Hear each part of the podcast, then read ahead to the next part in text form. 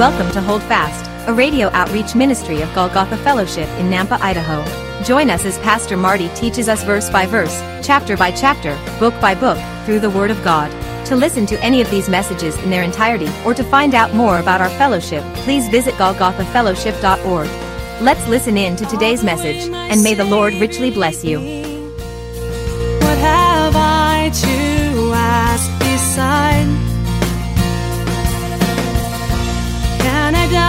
tender mercy? Who through life has been my guide?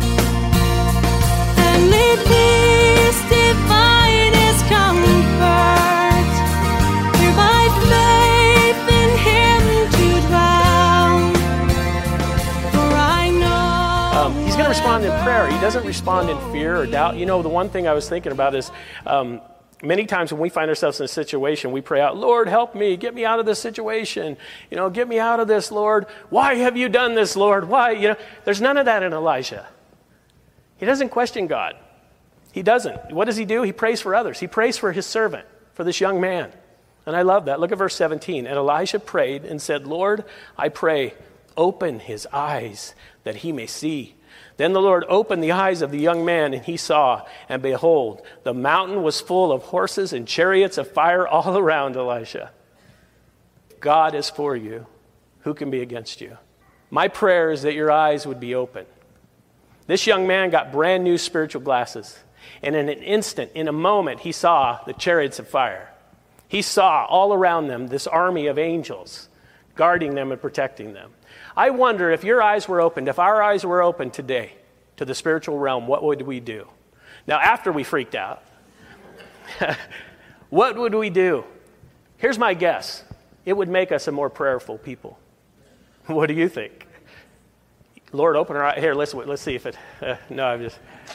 Because it would. It would be a little scary at first, but it would make us a more prayerful people. But no, in this very room, in this very place, right now, a battle rages.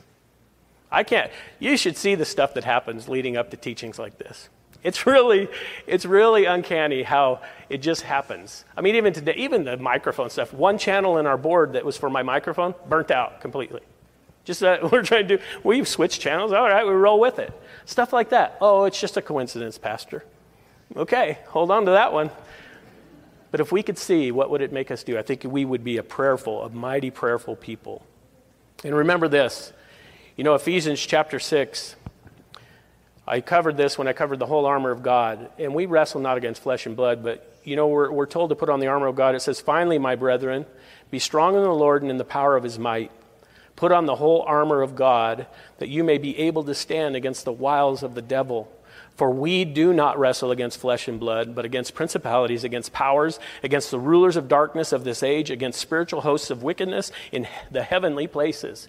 Remember what I said when we were teaching this, when I was going through this. If you can see them, they're not your enemy. Imagine that. If you can see them, they're not your enemy. We don't wrestle against flesh and blood. Now, some people are stinkers. We know that, right? And you can be one sometimes too. I mean, I don't know about me, but uh, we might see the spiritual realm in just one second if I keep joking like that. No, we all, we can all be stinkers. We can all, you know, erupt and do stupid, dumb things. But remember this we're not wrestling against people, we're wrestling against the enemies behind those people. Pray against those things. Pray for those people. When people are in a spiritual battle and they hurt you, pray for them. Don't, get, don't make it worse. Oh, I'm going to get them back. Don't get revenge. Pray. When people are going through heartache and pain, you've heard the saying, hurt people hurt people. When people are hurting, when people are going through stuff, you don't have any clue what they're going through. And so when they hurt you, what's the first thing? You just want to get revenge. No, that's not the battle we fight. Get on your knees, pray for them. Do what you can to get out of the situation, to control your own flesh, but battle it in the spirit, not in the flesh. And so as we dive into Daniel chapter 10, finally, understand there is a spiritual battle all around us. And I love this chapter in 2 Kings because what it does is it gives us insight. We're privy to some of that. And if you go read that story out, it all ends okay, but it's really kind of a tough situation even after that. But God shows up in an amazing way. and helps Elijah and helps Israel. And he'll do the same for us. And in Daniel chapter 10, we're going to see more of this. We're going to see more of this spiritual battle. But here's the thing I want us to be those who seek the Lord like that young servant. I want us to be those who have eyes to see, who have spiritual glasses to see. And so we're going to see this, this now, Daniel chapter 10 is the beginning of the end in more than one way. Number one, it's really what opens us up into chapter 11 and 12. This is the last vision of Daniel. We're going to get the insight of that today.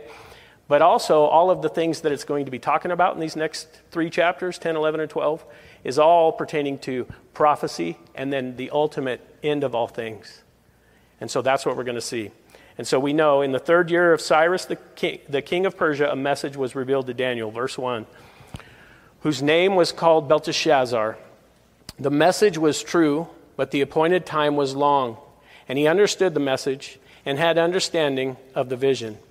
In those days, I, Daniel, was mourning three full weeks. I ate no pleasant food, no meat or wine came into my mouth, nor did I anoint myself at all, till three whole weeks were fulfilled.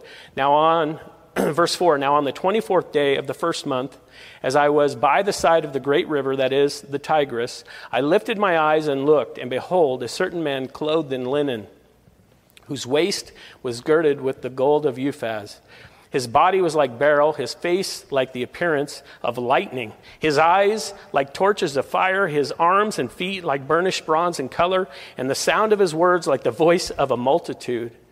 Verse 7 And I, Daniel, alone saw the vision, for the men who were with me did not see the vision, but a great terror fell upon them, so that they fled to hide themselves. Verse 8, therefore I was left alone when I saw this great vision, and no strength uh, remained in me. Remember this Daniel is between 85 and 87 years old at this point. So, yeah, no strength remained in him. Just understand what this man is going through right now. For my vigor was turned to frailty in me, and I re, uh, retained no strength. Yet I heard the sound of his words, and while I heard the sound of his words, I was in deep sleep on my face with my face to the ground. This is really powerful when you understand what's being said here. So, what is Daniel seeing in this very first portion of chapter 10? I think it's clear to me, but we'll talk about that. But notice this he's in mourning and he's fasting again. Now, it's not a complete fast, it's a, partial fast. He's going without most foods. Most likely at his age and everything, he was probably doing the responsible thing. He knew he was in this for the long haul, so he was probably eating very small morsels of food of not the fine foods. And if you notice here, he doesn't eat any of the pleasant food, none of the meat, and none of the wine. And I just want to say this for those who, who fall for the Daniel diet thing. Back in chapter 1, we saw Daniel, he rejected the king's food because it was sacrificed to idols and it wasn't kosher. Okay? And so what did he eat? He ate vegetables and water, and there have been books sold in the church and everything about the Daniel diet and all this stuff. And I'm just like, okay, chapter 10 will burst your bubble because obviously Daniel was then eating meat and drinking wine and having other foods. And so, which diet of Daniel's are you going to hold to? Because you can't go without something if you haven't been eating it, right? So, Daniel does this, though, and he's in mourning.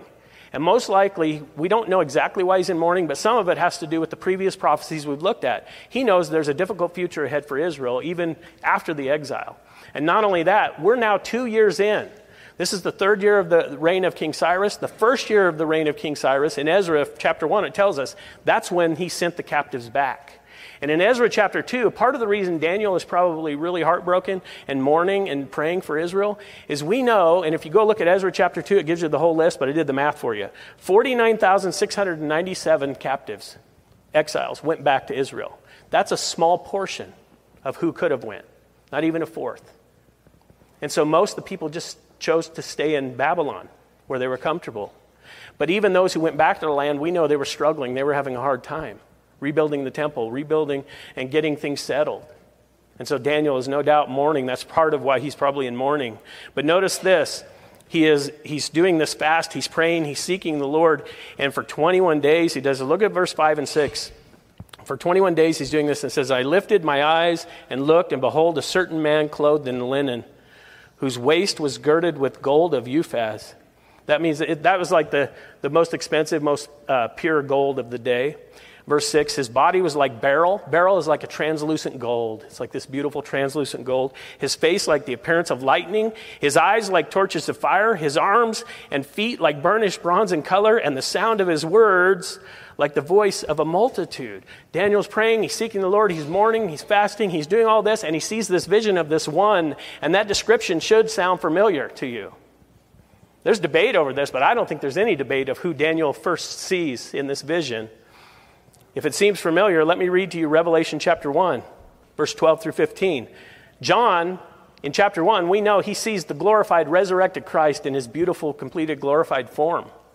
Daniel, I believe, is seeing a pre incarnate Christ, a Christophany. But look at the description in Revelation 1. Then I turned, John says this, to see the voice that spoke with me. And having turned, I saw seven golden lampstands, and in the midst of the seven lampstands, one like the Son of Man. Keep note of that too clothed with a garment down to his feet and girded about the chest with a golden band. His head and hair were white like wool, as white as snow, and his eyes like a flame of fire. His feet were like fine brass, as if refined in a furnace, and his voice as the sound of many waters. Very similar. What do you think? And like I said, the only difference is John is seeing him in his glorified, resurrected form, and Daniel seeing him in his pre incarnate a Christophany, a theophany. 50 times in the Old Testament, we see these Christophanies, these theophanies, where the Lord shows up. We saw it with Abraham, we see it with Joshua, we see it with various people. 50 times in the Old Testament. It's such a powerful thing that the, the second person of the Trinity, the Son, pre Emmanuel, pre incarnate, walked with Adam in the cool of the eve he met with Abraham. He did these things. And I believe that's clearly what's going on here. Daniel sees this. This has been Hold Fast, a radio outreach ministry of Golgotha Fellowship in Nampa, Idaho. Thank you for listening today. If you would like to hear this message again, or any other in their entirety, please visit golgothafellowship.org. Our fellowship meets in Southeast Nampa, and our Sunday services are at 10 a.m. For more information, visit our website. Until next time, may the Lord richly bless you. Hi, folks. Pastor Marty here. Thank you for tuning in. I hope you enjoyed the teaching today. You know, it's my prayer that it's encouraged you to continue faithfully in the study of God's Word. I think it's so crucially important that these days the body of Christ stay in, grounded and anchored in the Word of God. As the world around us is sinking in the waves of false doctrine and the opinions of men, if you are seeking a church family, a church home, and you live in the southeast Nampa area, I want to personally invite you. Our Sunday services are at 10 a.m., and we currently meet at East Valley Middle School. That's right off Greenhurst and Happy Valley. If you want to find out more, if you have any questions, you need directions, you want to catch up on a message, or if you have a prayer request, just go to our website, golgothafellowship.org. Let me help you spell that. It's G O L G O T H A fellowship.org. Until next time, may God bless you and remember to hold fast.